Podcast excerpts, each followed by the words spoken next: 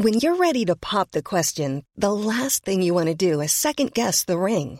At Bluenile.com, you can design a one of a kind ring with the ease and convenience of shopping online. Choose your diamond and setting. When you find the one, you'll get it delivered right to your door. Go to Bluenile.com and use promo code LISTEN to get $50 off your purchase of $500 or more. That's code LISTEN at Bluenile.com for $50 off your purchase. Bluenile.com code LISTEN.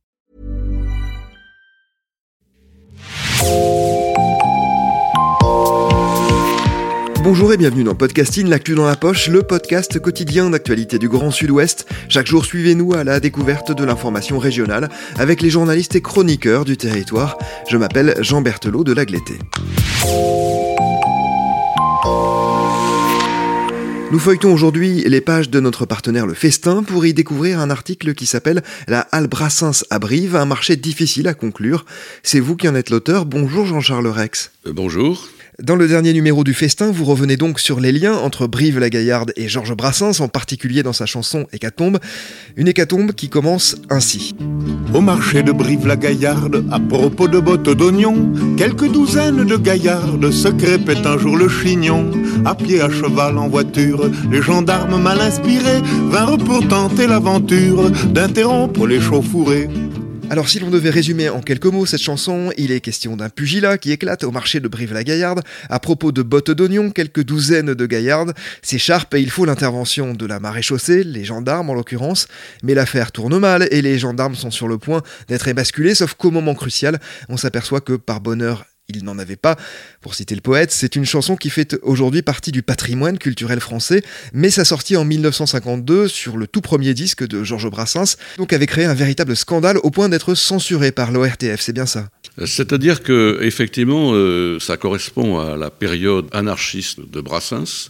À ce moment-là, il était rentré à Paris après avoir euh, échappé, euh, s'être sauvé plus exactement du service de travail obligatoire auquel on l'avait, envoyé en Allemagne. Et donc il avait décidé euh, d'entamer, parallèlement à sa carrière naissante de chanteur, à l'époque, là on est en 46, 47, il avait décidé d'entamer une carrière un peu plus politique, on va dire, d'anarchiste, et il collaborait volontairement, de façon non rémunérée, à divers organes euh, anarchistes, dont le libertaire. Georges Brassens n'était pas très bien vu, ni dans le monde habituel du spectacle, encore moins dans ceux qui étaient chargés de le rediffuser, c'est-à-dire euh, les radios nationales et les télévisions nationales, l'ORTF. Et effectivement, euh, on était à ce moment-là dans une époque fin de 4 République et de début de 5e, où ce genre de chanson, qui était un manifeste anarchiste, hein, puisque Hécatombe, en fait, se termine euh, par euh, des phrases assez singulières qui sont euh, Vive l'anarchie, hein, je, crois, que ce sont les mots de la fin de la chanson. Eh bien, oui, effectivement, cette chanson était plutôt censurée. Brassens, qui pour l'anecdote est l'artiste qui compte le plus de chansons censurées par l'ORTF, on peut citer aussi le Gorille ainsi que Brave Margot, entre autres. Alors on va couper court tout de suite à une rumeur insistante hein, qui dit que Brassens avait choisi Brive-la-Gaillarde pour situer son marché, afin de pouvoir ensuite parler de quelques douzaines de gaillards d'une rime peut-être un peu facile. Lui-même l'avait démenti d'ailleurs dans une interview. Il se serait inspiré d'un fait divers, Jean-Charles. En fait, il s'agissait euh, d'une algarade qui avait eu lieu sur le marché de Brive, qui était tenue par un placier qui faisait également office de, garde champêtre. Ce n'était donc pas un gendarme à proprement parler, mais bon, on pouvait le considérer comme tel. Et donc, euh, il est courant que dans tous les marchés de France, mais surtout à Brive-la-Gaillarde, on se dispute les bonnes places pour euh, avoir les meilleurs euh, chalands. Et donc ce jour-là, quelques mégères, c'est comme ça que les a appelés Brassens, mais bien sûr ce n'étaient pas des mégères, c'était de simples maraîchères, se disputaient dans cette ville de rugby où on a le parler fort et le geste fort, et se disputaient la meilleure place. Et donc le garde champêtre, un peu débordé, s'est dit mais je ne vais pas m'en sortir comme ça. Et comme il avait forcément des amis à la gendarmerie, et que certains gendarmes euh, circulaient euh, autour du marché pour en assurer la sécurité, il leur a fait signe pour leur demander un coup de main en pensant que tout rentrerait dans l'ordre facilement. Et en fait, euh, la plupart des maraîchers, hommes et femmes, se sont ligués pour euh, donner raison aux maraîchères et effectivement ont bombardé le garde champêtre et les deux gendarmes à coups de légumes, de bottes d'oignons, comme l'a dit Brassens, pour, pour la rime, si vous voulez. Alors, Hécatombe a certes fait scandale sur les ondes, mais pas seulement, lorsque Brassens l'a chanté sur scène, il y avait parfois des mouvements d'humeur, et c'est ce qu'il s'est passé en 1954, à Brive justement. Oui, alors Brassens, il en a eu connaissance en 1950 de l'anecdote. Il a écrit la chanson euh, entre-temps, entre 50 et 52. Il a donc enregistré en 1952. Et c'est la première fois qu'il venait à Brive en 1954. Et il s'est dit, euh, s'il y a bien un endroit pour euh, la chanter et l'essayer, c'est ici. Et donc, euh, on lui avait réservé une salle de spectacle modeste pour l'époque, qui était le, le, grand cinéma de la ville, et non pas le théâtre municipal, ce qui est déjà un signe que les autorités d'alors étaient un peu hésitantes. Mais néanmoins, comme dans tout spectacle, bien sûr, la sécurité de cette salle était assurée par la gendarmerie nationale. Pas beaucoup de gendarmes, mais euh, trois ou quatre, dit-on. Et dès qu'ils ont entendu, euh, ces gendarmes-là, les premières notes euh, de cette chanson Hécatombe, et, que, dont le titre a été annoncé, ils se sont levés ostensiblement et ont quitté la salle en faisant du bruit.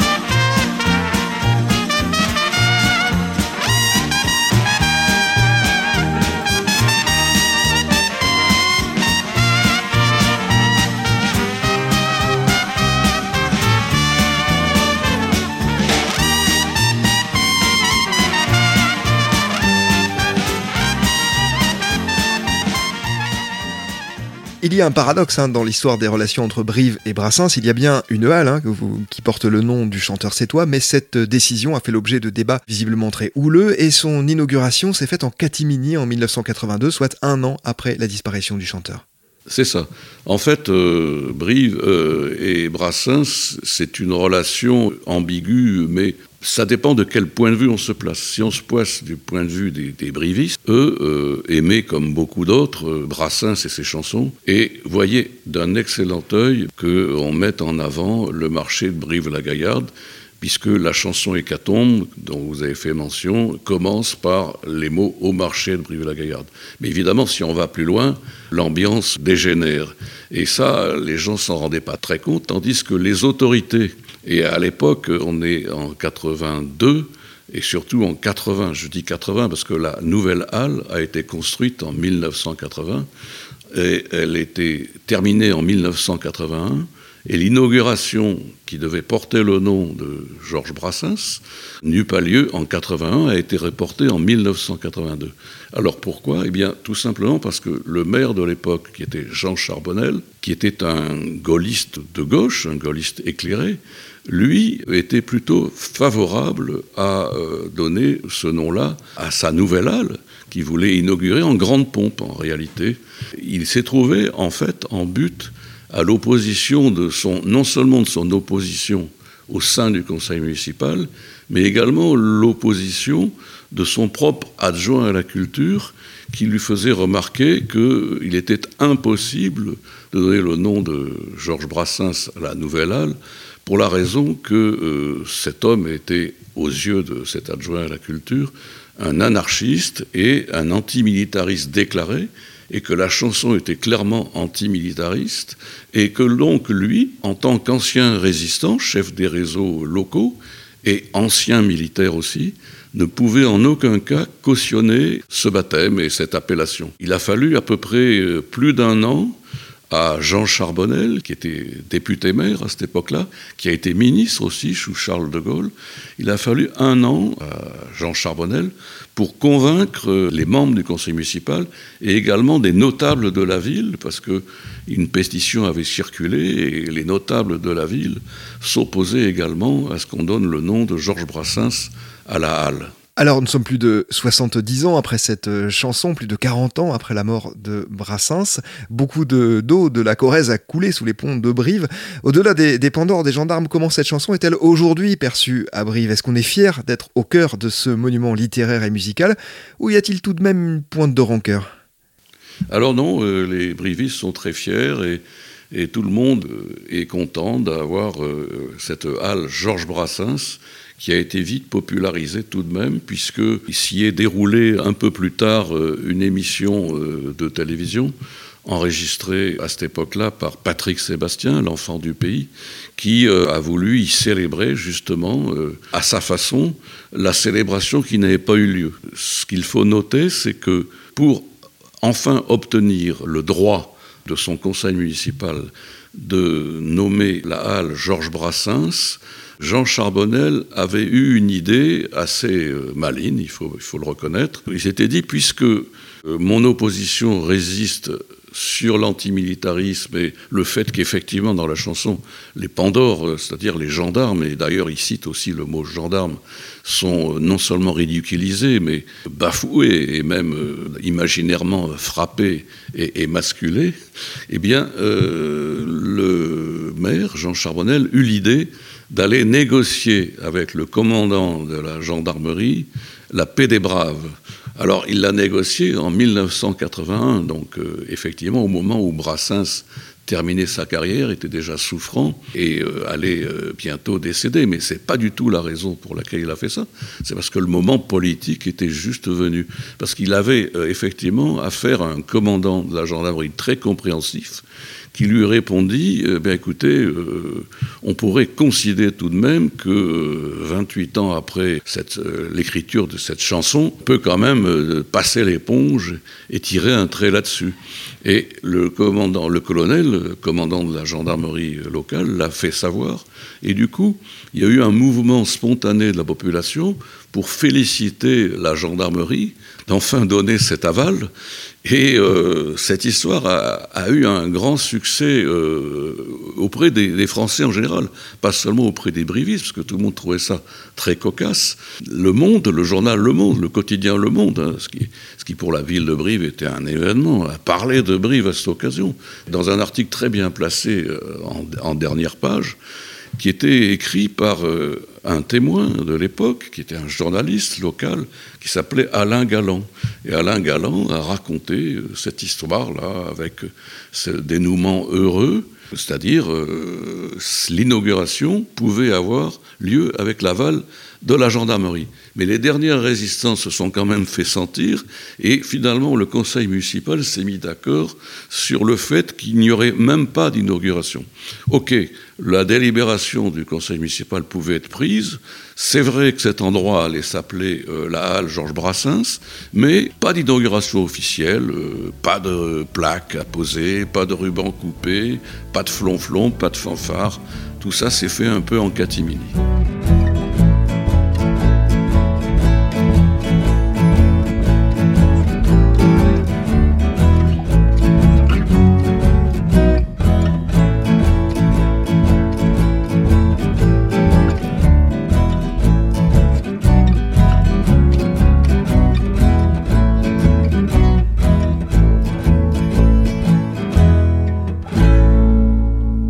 À quoi ressemble-t-elle cette halle Georges Brassens et qu'accueille-t-elle aujourd'hui? Cette halle Georges Brassens, si vous voulez, entre-temps, a été bien connue de la plupart des Français pour une autre circonstance, c'est que s'y déroulait la foire du livre de Brive, qui quand même euh, est la deuxième foire euh, du livre en importance après celle de Paris, une foire annuelle à laquelle se rendaient tous les auteurs en vue et surtout tous les éditeurs. Et c'est là qu'en novembre, euh, le week-end suivant la Toussaint, on y négociait même euh, le, dernier vote euh, du prix Goncourt et des autres prix littéraires. Donc cette halle, en fait, elle est très moderne, très spacieuse. Elle a une partie qui est couverte, comme toutes les halles, mais où on peut circuler librement, sans parois, en quelque sorte. Et c'est là que se regroupent les maraîchers et surtout les vendeurs, les marchands et les artisans spécialisés dans les foie gras. qu'il soit d'oie ou de canard, et une deuxième partie fermée où se déroule la foire du livre de Brive et d'autres congrès, qui sert d'une sorte, en quelque sorte, de salle de congrès, mais également de marchés d'hiver lors des fameuses foires grasses de Brive, dans la partie fermée intérieure, qui est coupée donc euh, du vent et du froid et où on est plus confortablement installé. Une dernière question, Jean-Charles. Pourquoi vous êtes intéressé à cette histoire aujourd'hui, si longtemps après? Alors, cette histoire, je l'ai en fait en partie vécue, puisque je suis natif de Brive-la-Gaillarde. J'y ai fait mes études jusqu'au lycée, euh, au lycée Cabanis.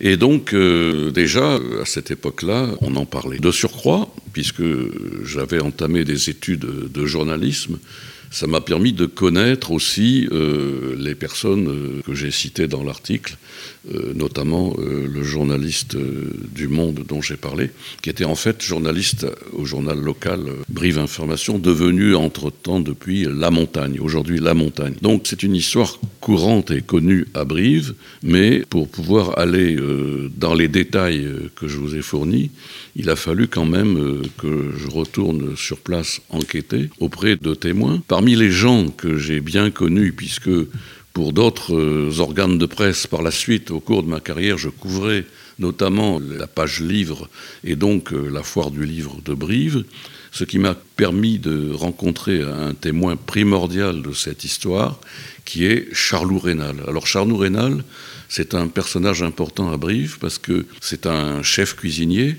qui a amené à Brive la première étoile Michelin, puis euh, la seconde dans son restaurant euh, La Crémaillère. Et c'est euh, Charlot Rénal qui a été témoin du premier passage de Brassens à Brive en 1954 et de la sortie un peu des gendarmes un peu mécontents. Et puis par la suite, il nous a raconté comment il était devenu un ami proche presque euh, de, Georges Brassens lui-même, qui venait toujours, euh, lors de ses passages ultérieurs, manger à sa table. À partir de là, euh, un jour de, foire du livre où les états-majors dînaient toujours au restaurant de Charlot Rénal. En 2004, très précisément, il a raconté, il s'est lui-même élevé contre l'anecdote selon laquelle Brassens n'avait pas d'attache particulière à Brive, avait choisi Brive par hasard et n'avait pris que la rime euh, gaillarde, Brive la gaillarde,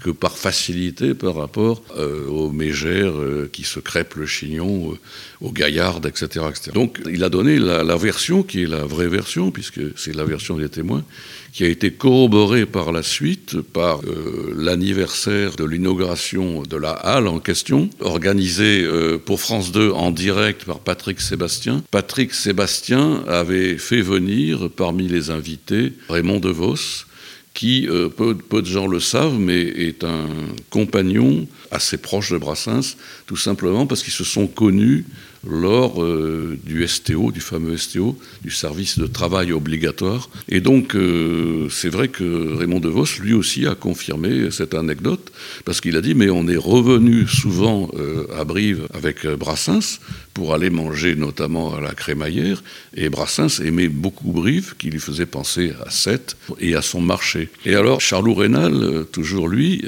a confirmé tout ça également dans un document que, que j'ai retrouvé, qui avait été enregistré par France 3 Limousin à l'époque, donc la, télévision régionale. Et il y avait une émission qui s'appelait Il était une foire. Et dans cette émission, Il était une fois, on racontait euh, les foires de Brive, etc., etc. Et un jour qu'ils y avaient invité euh, Charles Rénal, Rénal en a profité pour euh, raconter la véritable histoire, selon lui, du choix du lieu pour la chanson de, de Brassens. La plus grasse de ses femelles, ouvrant son corsage dilaté, matraque à grands coups de mamelle, ce qui passe à sa portée. Il tombe, tombe, tombe, tombe, et selon les avis compétents, il paraît que cette hécatombe fut la plus belle de tous les temps jugeant enfin que leurs victimes avaient eu leur compte en d'oignons, ces furies comme outrage ultime, en retournant à leurs oignons, ces furies à peine si choses, le dire tellement c'est bas, leur aurait même coupé les choses, par bonheur ils n'en avaient pas, leur aurait même coupé les choses, par bonheur ils n'en avaient pas. Merci beaucoup Jean-Charles Rex d'être venu au micro de Podcasting. Je rappelle le titre de votre article paru dans les colonnes du Festin, La Albrassens à Brive, un marché difficile à conclure. C'est la fin de cet épisode de Podcasting. Rédaction en chef Anne-Charlotte Delange, production Juliette Brosseau, Juliette Chénion, Clara Echari, Myrène Graïco-Echea, Mathilde Leuil, Marion Ruot et Ombre Rosala, iconographie Magali Marico, programmation musicale Gabriel Taïeb, réalisation Olivier Duval. Si vous aimez Podcasting, le podcast quotidien d'actualité du Grand Sud-Ouest, N'hésitez pas à vous abonner, à liker et à partager nos publications. Retrouvez-nous chaque jour à 16h30 sur notre site et sur nos réseaux sociaux, ainsi que sur ceux des médias indépendants de la région qui sont nos partenaires. Retrouvez-nous aussi sur toutes les plateformes d'écoute, dont Spotify, Deezer, Apple Podcast ou Google Podcast. Podcasting, c'est l'actu dans la poche.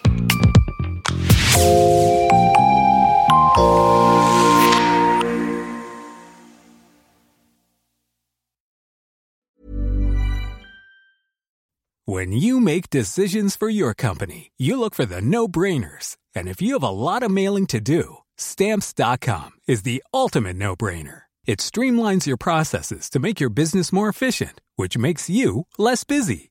Mail checks, invoices, legal documents, and everything you need to keep your business running with stamps.com. Seamlessly connect with every major marketplace and shopping cart Schedule package pickups and see your cheapest and fastest shipping options from different carriers with rates up to 89% off USPS and UPS rates. And with the stamps.com mobile app, you can take care of mailing and shipping wherever you are. Make the same no-brainer decision as over 1 million other businesses with stamps.com. Sign up with code program for a 4-week trial plus free postage and a free digital scale. No long-term commitments or contracts. That's stamps.com. Code program.